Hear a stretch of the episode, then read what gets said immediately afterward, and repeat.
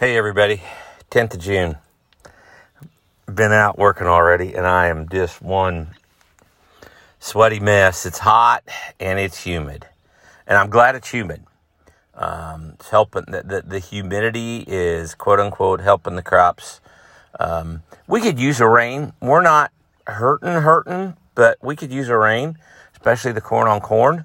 Um, Noticed yesterday, late in the afternoon, the corn on corn was just not really curling up tight, but just starting to protect itself. Uh, of course, it's hot out. Corn plant's going to do that, and, and some corn plants do that more than others. It's it's interesting the difference in varieties.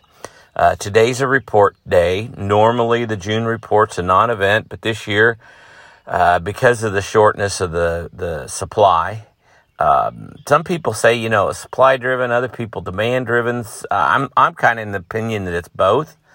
I also think that this quote unquote short supply started a long time ago. It just didn't start this last year. I think we just, for whatever reason, NASS just picked it up, and that's another story for another day. Um, yeah, and, and we won't get into that today but the the and, and I I'm not blaming the local people on here. Don't don't go beating up on your state statistician. Um, th- these stuff's compiled out in D.C. and all the swigs and swags and and that come out of there. And I understand we always assume we're going to raise a big crop until it's proven that we have not raised a risen raised a big crop. Okay, the other thing going on right now that I think that I really want to talk about is WOTUS waters of the U.S.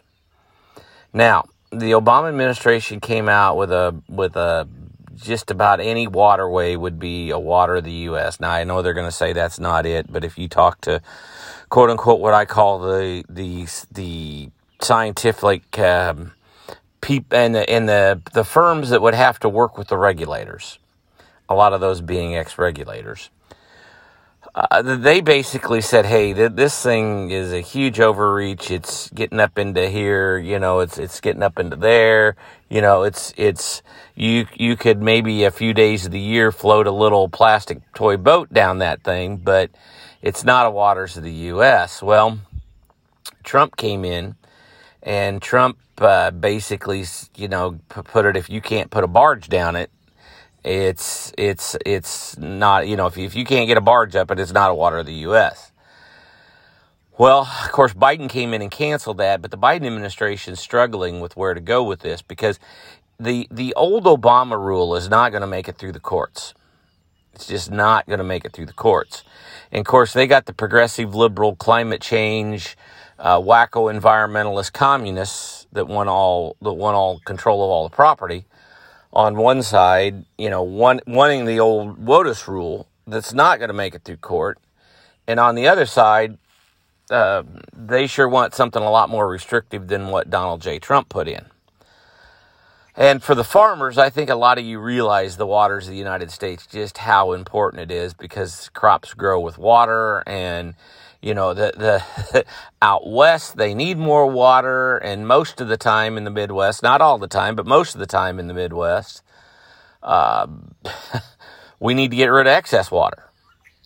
I mean you know if, if we could get our excess water out west this thing would be all solved. But there's something called the rocky mountains and, and high elevation that you got to get that water over and that's just not happening. And while we talk a little bit about water um, the drought monitor in the Midwest is interesting. In the Midwest, I'm going to exclude the Dakotas from this. Um, Iowa, Minnesota, Wisconsin, and Michigan, all three are dry. Whereas Missouri, Illinois, Indiana, Ohio, for the most part, for the most part, are in decent shape. Not a real big excess there, but not uh, not now, Northern Illinois up next to Wisconsin's got some problems, and a little bit of Indiana and Ohio next to Michigan. But for the most part, it's kind of a tale of, of two Midwest right now.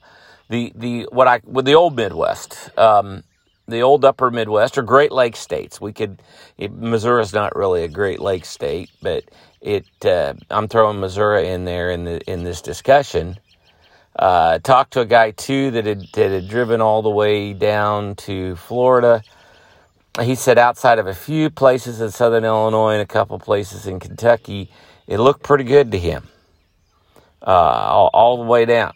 Said a little bit later maybe than normal, but it looked pretty good to him all the way down. Uh, so, uh, back to the waters of the U.S. Huge deal. Not quite sure how this one gets settled. This may be one that the Biden administration knows the courts and knows where they're at, knows they're getting pushed by their people. They work on everything else and say, yeah, we're working on it.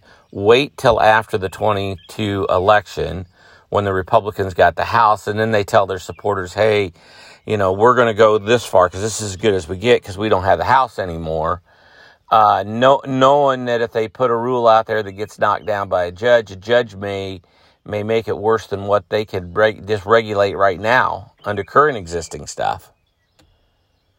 And so they may, you know, people say, oh, they punted everything else. No, that they know what they can get and they know they can't get what their base wants.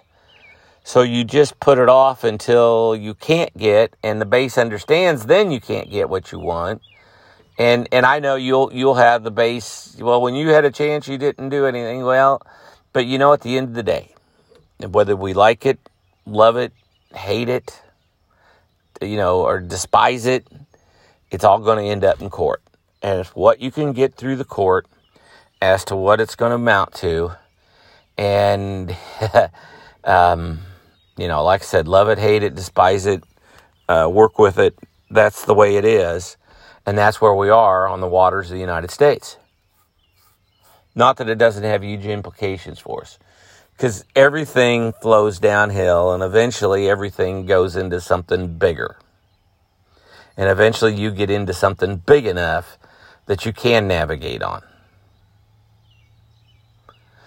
You know, I sometimes wonder, not Corps inspected, but if they don't have Corps funded levees next to them, then the United States government stays out. In my mind, that's that's the. Of course, then then then then there'd be a bill tomorrow in Congress to expand the scope of the Corps and to throw a whole bunch of money at them and have them, you know, basically uh, spend money on every levee so they could claim everything.